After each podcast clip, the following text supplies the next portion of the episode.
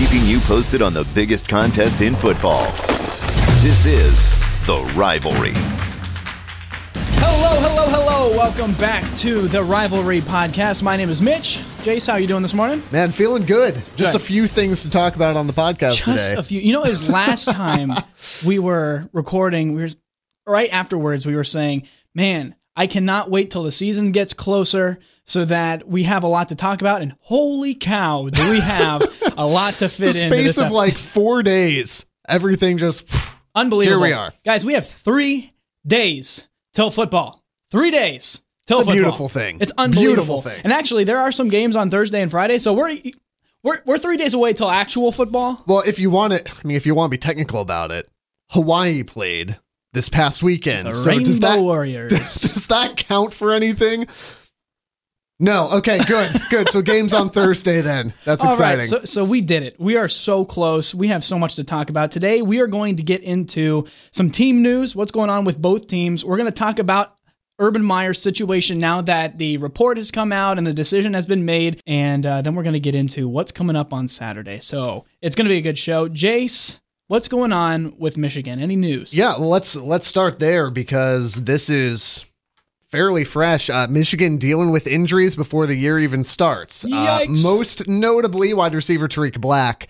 Um, Michigan fans are going to recognize the name, but you haven't really seen him play yet. He played two and a half, maybe three games last year. Broke his, I believe, left foot against Air Force.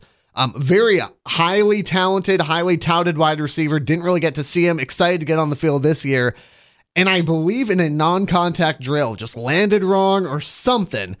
Bro, it seems like rumor is he broke his other foot. Yeesh. Um, there is, as of time of recording, no deadline for his return, which means you could be seeing maybe six to eight weeks out.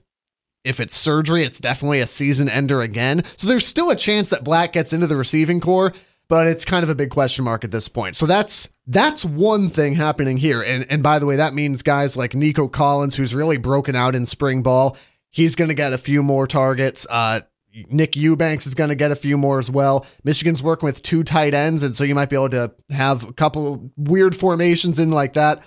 That's just a matter of time. We'll see there. Uh, some other rumors to kind of squash right now. Uh, Rashan Gary, the same weekend, rumored to have been injured. Sounds like he may have just dinged up his shoulder. He was at the open practice. I know, Jim Harbaugh, open practice. Um, Rashan Gary dings up his shoulder. He's fine. He's in pads. Karan Higdon, there were rumors there. He's in pads. He's practicing this past weekend. Tarik Black's the only one that you've really got to be concerned about. And other than that, anybody could get injured at any point in a game. So you tell can't me, worry tell too me much about this: that. if he only played two or three games, how much was it? It was two or three games last year. I think it was it was officially three games because that third game against Air Force he broke his foot. So is he just the starter because somebody graduated or, or somebody's out? No, he was he was a freshman, and so he redshirted Okay. because he didn't play enough. And now this year they're kind of looking at well, you know, if you come back eight weeks in, you're you're going to lose your eligibility. It doesn't sound that like it's too mark- big of a deal if he's only a two gamer last year and then I think be because the wide receiver depth chart for Michigan is at least purported to be pretty shallow. Hmm. A loss of a guy like that, he is definitely the most talented wide receiver on that team. Um, but that's where I kind of hit the brakes a little bit, and some of these pundits going like, "There's no one to fill it." You've seen him play three games. is there actually a a section on Michigan's team that's not shallow? wow, Silence. Wow, quarterback, running back, the entirety of the defense. Tell me about the quarterback. Why is that not shallow? Because I mean, if if Patterson gets out there, let's say he gets hurt, it, it's halfway through the year. Brandon Peters is a better player than he was last year. He's not good enough to start over a guy like Patterson who has experience, but Peters could go out there and what Michigan needed last year, a competent quarterback. Peters is at least a competent quarterback. And so he got the job done when he needed to last year. He's improved from there on. Patterson's obviously steps ahead of him. They'd be fine. I just want to get you fired up this morning. That's all. That's all. Just pushing I'm some awake buttons now, man, awake. All right. So Ohio State news last Saturday is a practice where they came out and named the team captains for the whole year. We've got seven 2018 team captains. We got Parris Campbell, the halfback that we saw last year. We saw uh, Jordan Fuller, Johnnie Dixon, Nick Bosa, Terry McLaurin, uh, Isaiah Prince, and sophomore linebacker Tuf Borland. Sophomore as a team captain is a big deal. Last person to do that was JT Barrett, and that was a long time ago, and it doesn't happen that often. So great job for Tuf Borland. So Ohio State just handing out like captainships to like the popcorn vendor in B deck. Did he get a captainship as well for this year? I'm just I'm curious how you end up with seven captains on this team. These guys have earned it through practice, through through everything. These guys have earned their their chance at leading. So Urban Meyer divides his coaching into nine teams. He always refers to nine strong. If we're working as nine units strong, then we normally have a captain around each of those units. Um, and so that's kind of where we get all of those. So we have kind of unit commanders. In other news, Ryan Day, our interim head coach for the first three games, is doing a very good job as what I've heard and seen on Twitter. He's, he's being impressive. He's had an impressive presence. I'll give him that. Yeah, LSU's head coach, uh, Chip Kelly, he was Ryan Day's head coach. Ryan Day was the offensive coordinator at LSU before, and Chip Kelly weighed in last week saying, I think he's going to do a great job. He is a, a zealous guy and a great leader without seeming and coming off as power hungry and power thirsty. So that's good. All he has to do is win every game that he coaches, or else he's going to look like a disappointment. And that's quite a task that he's got. But he also has three somewhat easy games, TCU being the. TCU, I think, is a question mark in my mind, more so. And I'll say this more so than I think some of the big networks are letting on. I, I think this is a game you got to be real careful with. I'm not saying they won't win. I'm not trying to make you nervous, Mitchell. I'm just saying this is a bigger question mark game than I think people are giving it credit for. Oh, I'm not nervous at all. Uh, we, I, we're good. Like a week from now, Urban would have already been back for a couple days. He comes back next Monday. Is he's allowed to interact with the team? He's allowed to coach. He just can't be in the building when the game is going on for the first three games. So he's allowed to bring all of that hype and all of those things. This is also a seven year old program under him. So it's very well established. He's got the prep the time yeah. all week long and all that. Yeah, exactly. Sure. So this is a very well established team. We're going to be just fine. Just fine. And then all of that hype that comes in with him coming back to be on the sidelines is going to push us through the Penn State game. And it's going to be it's going to be fantastic. But while we're on Urban Meyer, and I don't want to spend too much time on this because yeah, everybody has heard you got to so talk about it, about though. It. Yeah, he as uh, as I alluded to so far, he is given the penalty of a three game suspension and a two week unpaid suspension. So he is not allowed to interact with anybody or coach or do anything for two weeks, which is going to be up on Saturday. And then after that, he's not allowed to be in the stadium for the first three games of the season coaching. So it's a what I describe this as is it's an incredibly murky result from an incredibly murky situation with a murky case. It's there everybody wants it to be so black and white. If he didn't do anything right, then fire him. If he did do everything right, then keep him on. Yeah, reinstate him immediately. And, and it's think, just not that case. And I think that's the big thing is if if you're interested, there are 23, 24 pages worth of material that you can look through for the investigation. Um, Mitchell and I both looked through it. We both watched the press conference live. This is it's both a tough one in my mind, it's also not, because I think it does boil down to that, where you can look through this and say, if you reported this correctly, to your superiors. And Urban Meyer has in his contract, you report to Gene Smith, the AD, and you report it to compliance. And Gene Smith also has to report it to compliance. If you follow that and you did nothing wrong, then you get reinstated. In my mind, in my again, in my Michigan opinion, because I think I think he's a good coach. I want to play against Ohio State at their best and beat the snot out of them. So if he's if he did it right, go ahead and reinstate him. If he didn't though, then fire the guy. And here's where I just it just mm, grinds my gears. Here's where it grinds my gears though, because if this were, if you read this investigation, there are very clear blind spots and free passes that he gave to Zach Smith over a period of years. And uh, let's say not the wisest decisions in failing to inform things that, again, technically the 2009 thing in Florida, the arrest, he doesn't have to disclose that but he knew about it and probably should have told someone about that in the hiring process to begin with. Again, that's not fireable, but it's a questionable judgment call on Urban's side. So and yeah, that's, that's and that's where I say, if this were the water polo coach at Ohio State, they'd be gone like that. But because it's Urban Meyer, no, we're gonna we're gonna play this kind of well, we're gonna suspend you type of thing. And that's to me it's it, it's one or the other. Don't play this middle ground here. See, I disagree. I have recently read Urban's book, Lessons in Leadership After the um, Championship Team. And it, the middle of the book, it's like on page 178, because I recently read this and I was like, oh, this points to this. Uh, it's during his 10 80 10 theory, where 10% of people are doing all that they can for what their mission is in life. 80% are pretty good, and then the last 10% don't give a crap about what they're doing. They're just there and doing it. And while he's talking about getting those 80 percenters to the top 10 percenters and his theory on doing that, he has numerous examples of players and of staff that are constantly making what he would call below the line decisions, things that are not the wisest. He wants he has a passion in raising people up to greatness, specifically men, which is why he's doing so well as a head coach. And there were several times where people are, or players are getting pulled over for DUI. And he was confronting them in the moment saying, Look, I'm not going to get rid of you. I'm going to push you until you get better. And I can see that happening with players. And then you bring in the situation where he has a huge heart for this father figure of his grandson, Zach Smith, and he wants to keep pushing him and pushing him because he doesn't want to give up on him. And I can see his heart in this, and I can see him trying and trying and trying and put himself out there. In this particular instance, this person just did not get better and really ended up hitting Urban Meyer on the backside. And so, what I think is, I have a heart for him because I have a tendency to be loyal to people, almost too loyal to people sometimes. Sure, yeah. And I can share that with him.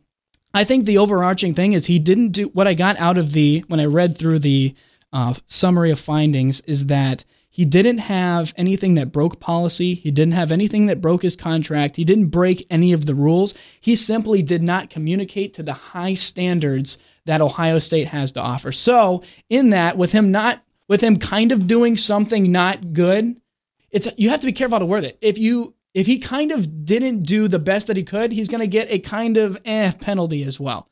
So I really don't think it's uh, who he is. I've seen that on ESPN all over. The, if this guy wasn't as winning as he is, he'd be gone. I don't think so because he didn't break any of the rules. He didn't break any policy whatsoever. He just didn't simply perform as high of expectations. We'll agree to disagree on it because that's that's kind of the way it is. Yeah, the press conference indeed was you could tell he didn't agree with it. The whole 10 and a half hour meeting before that, it just showed that and I think people have already decided how they feel about Urban Meyer before any of this happened. If Oh, if people down. were fans of his, they were going to come up with excuses about why he acted the way he did, as much to like how I act. And then if people just already have locked him away in their minds, they're going to come up with answers like that. It was a 10 and a half hour meeting. He got a result he didn't like. He didn't seem super thrilled, but he came out the next day and said, sorry, the way I was acting was not in agreement with how I felt and yada, yada, yada. So again, really murky. It's in the past. I think overall people are just happy that it's in the past and we're moving forward with I was gonna say if yeah, if you're a Buckeye fan, you look at this and go, you know what? Whether you agree with it or not, here's the situation that you find yourself in.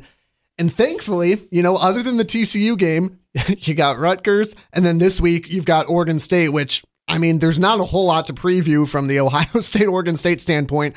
It's gonna take an act of God for Oregon State to not lose by 30 points or more. ESPN has Ohio State at 37 point favorites in week one, and they Oregon State has a 1.2% chance to win the game. It's going to be one of those that's locked up by the end of the first quarter and just kind of fun to watch. I was watching the college game day preview shows, an hour long show on Saturday, and I was so excited because that music, da da dun dun da da dun. I love that stuff. And when I was clicking on, I'm watching, I'm like, yes, college football is back.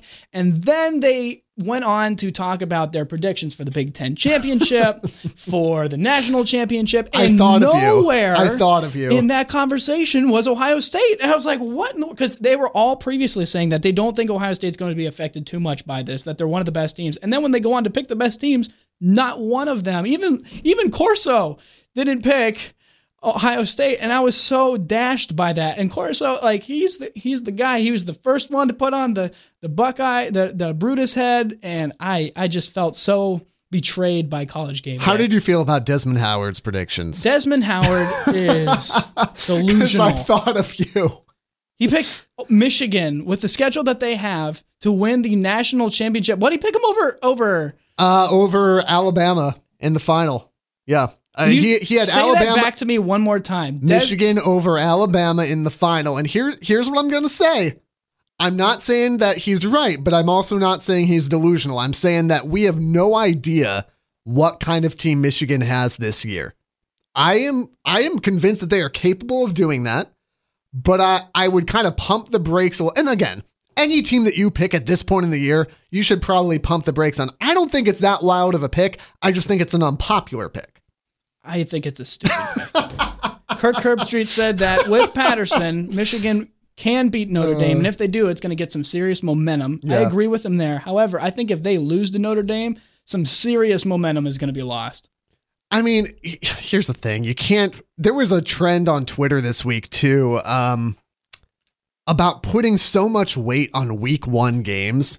And there people were asking like what is the what is the biggest week 1 game that's been overhyped in recent memory? And the one that kept coming back was Texas over Notre Dame in 2016. You know, the Texas wins and over. Texas is back, folks. And then the narrator comes in, but Texas wasn't back. You know, and that Nice. kind of thing. And Nice. and so for me, it's kind of I was reading from uh the one of the Notre Dame sites this morning, and they said from their side, you know, does it matter if we beat Michigan? Obviously, yes. But in the long run, if you beat Michigan and lose four games, no. If you lose to Michigan and win out, no, it doesn't matter. So Sure. you, you can't put too much weight on that. Obviously, both teams find the need to win that. If you want to go to the Michigan Notre Dame game, you can get your tickets as low as $200 for the nosebleeds that are left. So it's an expensive Goodness. game. I looked on the other end of the spectrum to see what are some of the lowest cost tickets that I could find. And they're TCU's game, which everybody's kind of on the side of TCU when they get to the Buckeyes. They want it to be a close game. They think that there's a chance that they could beat Ohio State.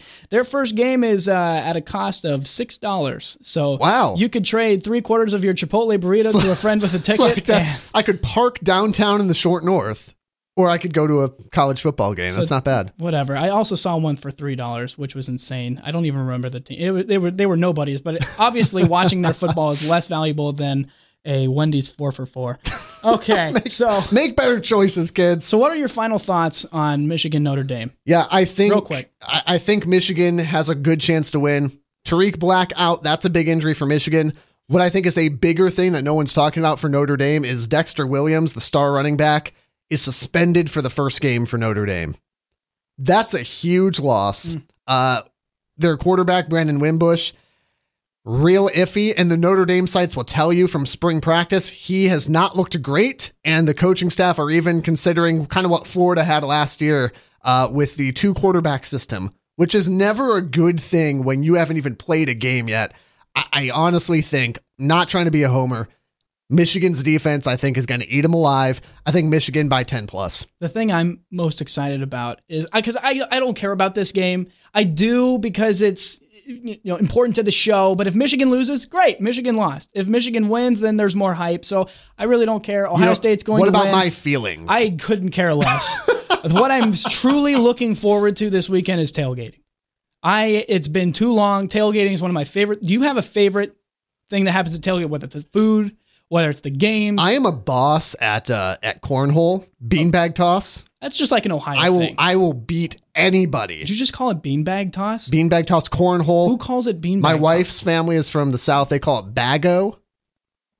I don't get it. Whatever it is, I will crush anybody listening at that game. I'm looking We'll give you live tailgating. updates of that from the next upcoming weekends as well. Check our Twitter feed and we'll play whatever you just called cornhole.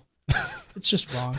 That's going to wrap it up for this episode. Thank you guys for sticking with us in the preseason. We look forward to sticking with you guys as the season goes along. We're going to come out with a new episode every Wednesday. You can find us at 1049theriver.com, Spotify, or iTunes. You can follow us on Twitter as well. Jace, what's the name of the Twitter? We are at Podcast Rivalry, so kind of rivalry podcast reverse. At Podcast Rivalry, use the hashtag RivalPod, and we look forward to college football kicking off. Feel free to throw shade towards Jace's direction anytime you want on our Twitter page. See you guys.